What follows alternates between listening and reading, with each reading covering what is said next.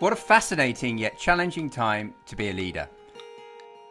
And in this Leading by Nature series, I interview pioneering leaders from diverse organisations exploring future fit leadership and organisational development. I'm Giles Hutchins, Executive Coach, Senior Advisor, and author of many books, the latest being Leading by Nature, which explores the inner nature and outer nature of the organisation and the inner and outer nature of the leader as they journey toward regenerative futures.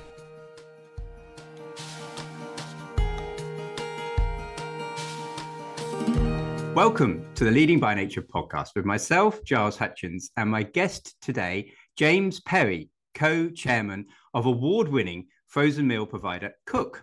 Thank you very much, James, for being here. It's good to be here, Giles. So, we're going to dive straight in as always. And it'd be great if you could start, James, by sharing a little bit about Cook's reason for being, its passion and its purpose. Well, Cook's purpose is uh, nourishing relationships. And uh, we define that as nourishing relationships between business and society, uh, with food and where it comes from, um, and with people and their work. And we sort of see ourselves as what we call a purpose maximizing business rather than a profit maximizing business. I like that purpose maximizing business. You know that there's a lot at the moment about more purposeful business, and I know you've been a, a mover, a prime mover in, in the B Corp movement. Uh, if we look at this significant shift that's underway at the moment in the operating system in sort of capitalism and individualism and so forth, um, often what's missed is that is rooted in a quite a mechanistic way of thinking. Um, so a shift from kind of organization's machine to organization as living systems. Can you speak to that shift at all and, and what you're witnessing and how that might relate to Cook and your work? Yes, I mean, I think that um, over the course of my lifetime, I was born in 1972 when there was, you know, twice as much uh, biomass on planet Earth as there is now, you know, and um, I think we've we've witnessed a sort of industrial scale asset stripping of natural and social capital um, because business has been asked to turn it into financial capital and it's extremely good at it and it's done a terrific job at doing what it's been asked to do. So i suppose our argument would be or the way we would see it is that we've just asked business to do the wrong thing. So it's got the wrong operating system and as you say it's kind of individualistic and me- it's, it's me- very mechanical.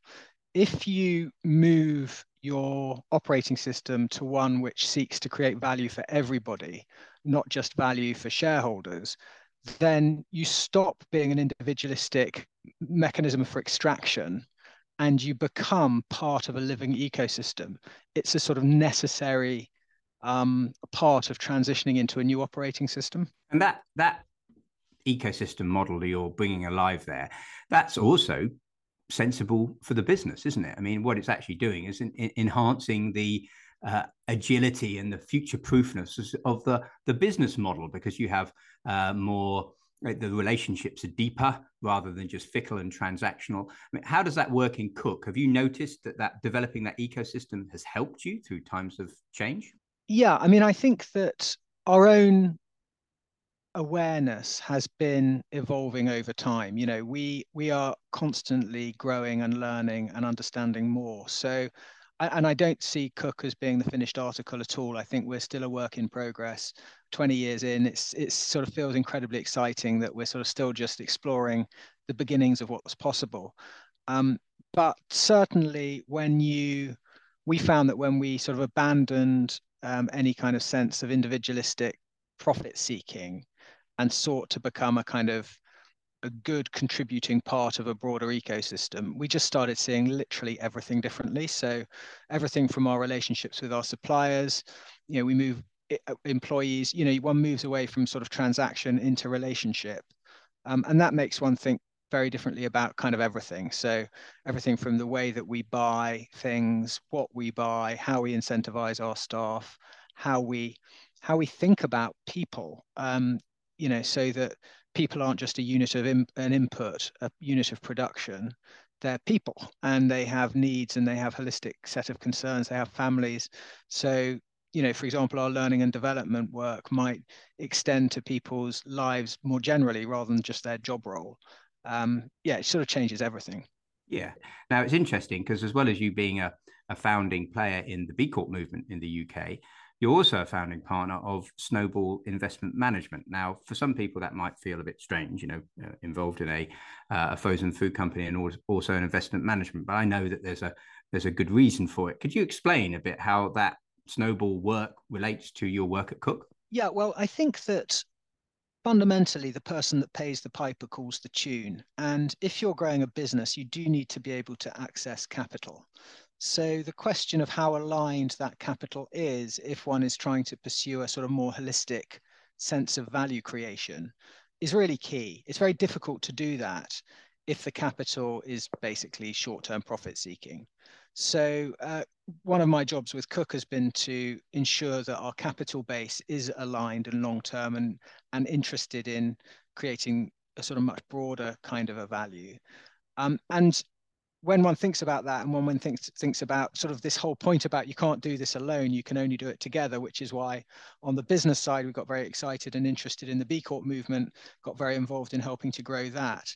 But actually on the capital market side so if that's the demand side for capital the supply side for capital is is is something that needs to be looked at as well. So um, I, I ended up doing quite a lot of work in how do you kind of make investments into purposeful uh, structures, purpose, purposeful business, um, and sort of came to believe that there was a sort of opportunity to create a um, multi-asset manager which looked to deploy both venture capital and private equity, but also invest in public markets, fixed income, uh, even cash. So it had a sort of balanced portfolio of investments that you might buy off a wealth manager that was seeking, um, intentionally seeking to shape a better world with that capital. That brings me to an interesting point around um, organizations. Um, what tends to happen, or what I've noticed in a lot of the organizations I coach with, is they get to this size, as as you say, they're the kind of uh, purpose maximizers rather than profit maximizers, and yet they need to raise capital. Uh, they need to they're, they're, growing they have a life force uh, they're, they're doing good work through their value propositions and their ecosystem and in raising that capital they perhaps dilute their shareholding and their ownership changes. And before you know it, the nature underneath the organization starts to shift to perhaps a more, let's say, short termist capitalistic approach. Have you noticed this in some of the B Corps or, or the family um, organizations? And, and if so, is there a way around that? Yeah, I think that it's a real challenge for people because, you know, and, and we've experienced this with Cook ourselves, you know, on, on the one hand, you want to grow a business, you want to maximize your purpose, which means you need to you need to attract capital and grow. But on the other hand, the capital available does potentially risk um, distracting you or or misaligning you from that purpose maximizing um, goal. And and and often for good reason. You know, it's um, it, it can't be permanent capital. It does need to sort of be paid to its beneficiaries, whoever they might be. Um, you know the, the venture capital industry has a has a sort of five seven year fund life they need to sort of flip the businesses in order to return money to their investors and so on so there are so many structural challenges to long-term stable patient aligned capital and i don't think that we have cracked it um, and I think it remains an issue that we need to to resolve. I think it's getting better. I think it's a lot better than it was. So um, you know, when Cook needed venture capital in the early 2000s, we ended up growing another business, selling it, and using the proceeds as venture capital for ourselves so that we didn't have to involve anybody else because we couldn't find anyone aligned. Now there are private equity funds which are much more closely aligned and interested in a more holistic outcome. Um, and yet they do often mostly have a, um, a temporal sort of a time limit they need to flip the capital. So it, you know, it's very difficult uh, it's still a work in progress. Yeah, and it's interesting. There's this tension around time, short termism versus long termism. We have that in our decision making processes. It's not just about capital, but also, you know, there's always that need to make sure we're we're doing well now as well as doing well in the future. And so, you know, keeping these tensions alive, like we also talked about, you know, having nurturing rich relationships, but also there is a time and a place for you know more simple transactional ones. So it's sort of being aware of these sort of balances and tensions uh, in the ecosystem and keeping that as a leader. But before we turn to you as, as a leader and your experience, I'd like to turn our attention to the inner nature of Cook as a living organization. Uh, how do you help Cook encourage its culture to flourish?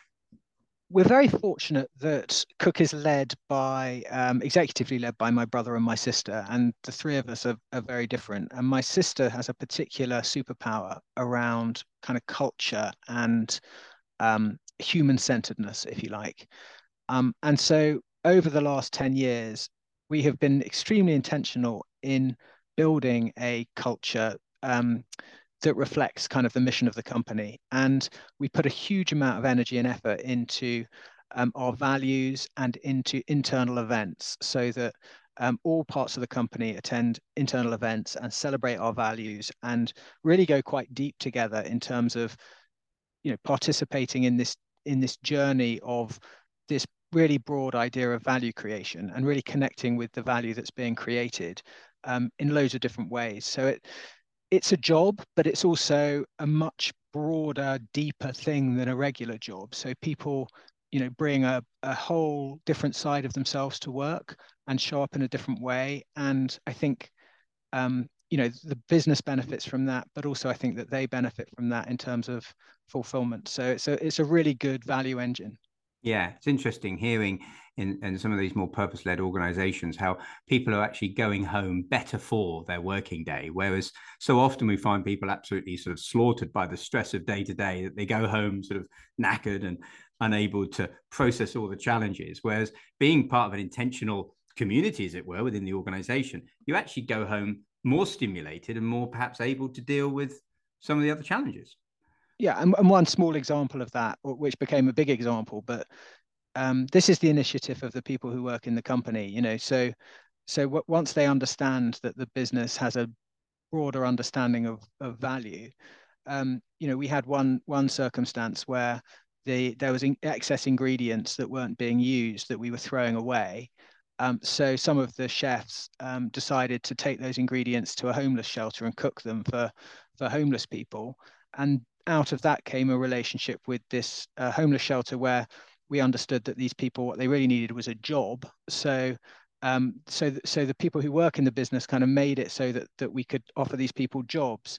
And over time that has evolved into what we call our raw talent program where now 4% of our workforce are people who have been released from recently released from prison or uh, recovering addicts. So these things sort of get built into the system, mm. but it happens organically. It's like a small seed is planted and then it grows into something um, really extraordinary. Yeah, and you're a reasonable size now, aren't you? I mean, just out of interest, how many people now? What is the head count of Cook these days? Uh, I think it's about uh, seventeen hundred. Um, yeah. Yeah. So we'll move through two thousand this year. Nice. Um, have you ex- examples of other rituals? I mean, I know, for instance, you have this values nomination. So you're sort of helping enshrine the values into day-to-day behaviors, you know, celebrating them. So so people actually feel they're lived rather than just becoming something that's espoused or talked about on onboarding. Yeah, we have we have five values, and um, they came out of a company-wide process that Rosie led. Uh, where we really talked to people about what they thought our values were and kind of refined and, and whittled it down and, and distilled it down to the five that we have, which are um, be part of the family, care, be remarkable, Churchill's pig, and have fun. And all of those things mean mean different things. But what's interesting is is is is exactly what you say. They're not just things that sit on a wall above someone's desk. They're things that are made to live in the company. So, for example, we have Churchill's Pig Week. I was going to ask you about Churchill's Pig. Yeah. we have Churchill's Pig Week every every year, but every day is also Churchill's Pig Day, which is um, uh, Church, uh, Winston Churchill's favorite animal was a pig because um, a dog looks up to a person and a cat looks down on a person, but a pig looks you directly in the eye. And it was this idea that we're not we're not hierarchical. We're all in terms of we're just humans, so we can talk to each other straight about things that we need to talk to each other about, and um, we do it respectfully. But there's a kind of it's it's a real um, trigger for people to be able to talk honestly and frankly about things that are bothering them. Um, and it's really powerful. So Churchill's Pig Week is the kind of get out the trash week kind of thing. And, um, you know, Ed and Rosie will respond personally to every single uh, person who comments on it can be done anonymously, but you really learn about what people think uh, with a value like that. And um, it's so so so these sorts of rituals are very important. And the in some ways, the most simple one that um, I find probably the most inspiring is um, our values nominations, where we invite everyone who works in the company to nominate a colleague um, for exhibiting one of the values. And these stories come out, which are incredibly moving. And you read sort of last last uh, last time we did it, I think there was over 700 values nominations from different people, 700 small stories, and they are extremely moving. And when you start celebrating that stuff, it starts to really live. Yeah, lovely. I mean, these rituals are also just helping bring in that authenticity and that real humanity into the day to day. And and it's it's it also becomes a bit odd to think that we have to go to work and kind of close down parts of ourselves because in so doing, in opening up more of ourselves, we're also unlocking our brilliance. And as you say, it's better for the organization. People are more creative, more agile, more able to think for themselves and so forth. So this authenticity, it's also very important for it to sort of be um, lived by the leaders in the organization. And of course, leaders are, are, are everyone to a certain extent. Uh, but people look towards the, the chairman, and, and I know you were previously CEO. So maybe speak a little bit about your own leadership journey and how that capacity has changed over the years. Well, in the early days, and possibly necessarily, it was quite directive. You know, we sort of decided what we should do, and we sort of sort of led the charge.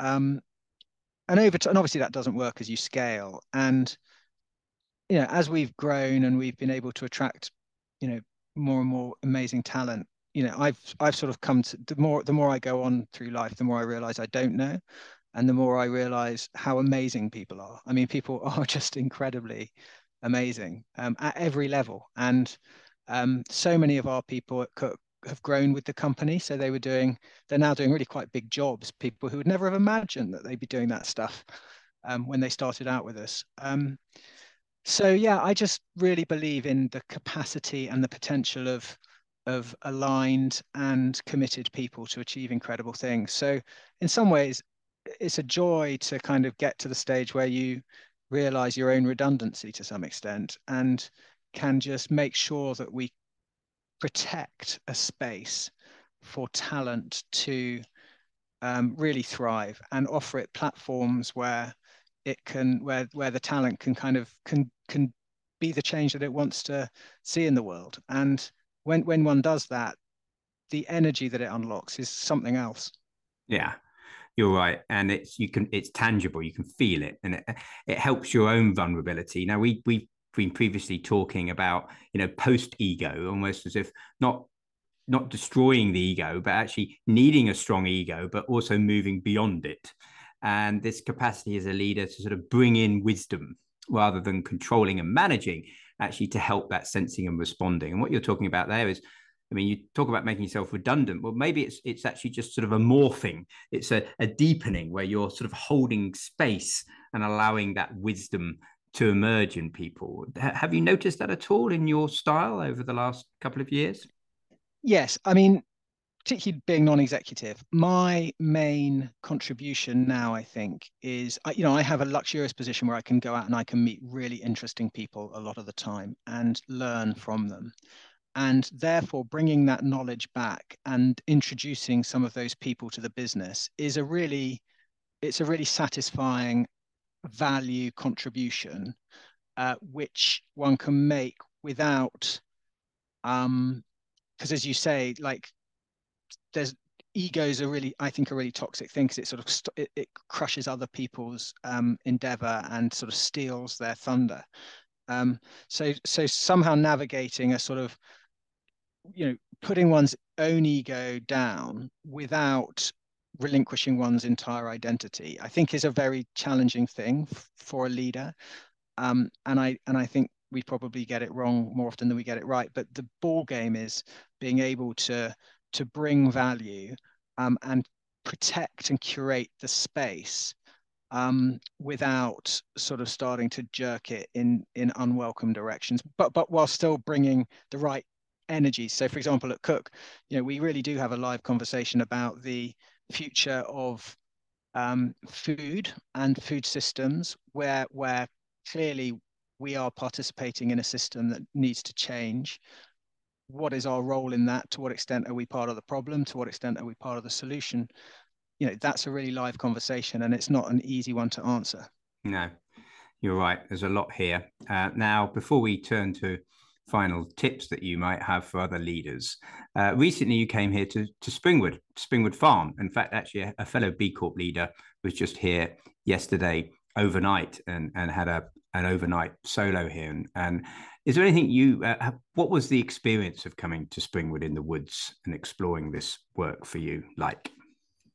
I found it incredibly encouraging because there are so many people who are exploring this alternative idea for business, which isn't alternative. It's actually the idea it's the in my view it's the correct idea for business but it is different to the current culture and practice. And therefore the lessons that we're all learning individually are in so many ways common. And when one comes to somewhere like springwood and meets with others who are on the similar journey one just finds those points of encouragement and commonality but also loads of people who've done things that you haven't thought of and who are exploring different parts of it. And so the the, the opportunity to learn is just so rich. Um, so no I, I, we had a uh, I had an incredible time there and um, and want to come back. Well you're always welcome in the woods anytime. And finally any little tips that might help other leaders on this journey? So uh, one of the things I'm thinking about at the minute is is uh, we've always been a bit of a fan of Dan Pink's um, you know autonomy mastery and purpose as the kind of three things you need. You need autonomy you need mastery and you need purpose. But i've been reflecting recently i think there's one thing that sort of that lacks which i would add on to it which is belonging. And i think that if you are part of this move to interdependence you can't do it on your own. So as an individual autonomy mastery and purpose are great. But it actually only really works if you add belonging to that. And I think exploring, I think we work quite well on uh, uh, our autonomy, our mastery, and our purpose. But I'm not sure we always consciously work as well as we might on our belonging, um, which kind of brings you back to Springwood and that experience, which is what that's all about, but also why things like the B Corp movement um, are so important and things like the impact investment movement, because um, it's about being part of a bigger a bigger whole. Yeah, and these movements are really now gathering momentum, you know, for people like you and I. And by the way, I didn't know that we both shared the year 1972. Um, so that's nice to learn on this podcast. Um, both you and I have been sort of uh, playing around in these movements for many decades. And now there is a real vitality and there's a sort of weight to them, um, which is um, very therapeutic and, and, cathartic. So, look, we've covered a lot here. We've talked about uh, um, talking straight like a pig, and we've even talked about um, Churchill's pig as, as a week human centered cultures, long term patient capital, um, the transactions shifting to relationships, and the, the need to think of things as an ecosystem, and be people centric as well as community based. Thank you so much for your time today, James. It's been a really great conversation. Thanks for having me. For more on Leading by Nature, you can follow me, Giles Hutchins, on LinkedIn and visit gileshutchins.com for free downloads of tools and practices for regenerative leadership and future fit business. Also, watch out for my latest book, Leading by Nature The Process of Becoming a Regenerative Leader.